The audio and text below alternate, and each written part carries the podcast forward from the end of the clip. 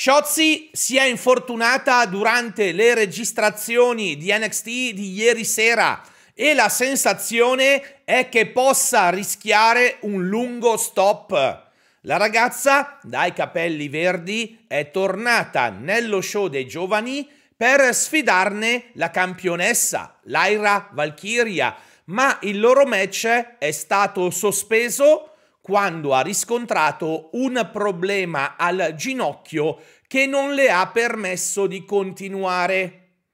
Pare che nel backstage, raggiunto con l'aiuto dello staff del programma, Shotzi non sia poi riuscita a mettere peso sulla gamba indebolita e che per questo siano stati subito predisposti degli esami e degli accertamenti per comprendere la severità della situazione.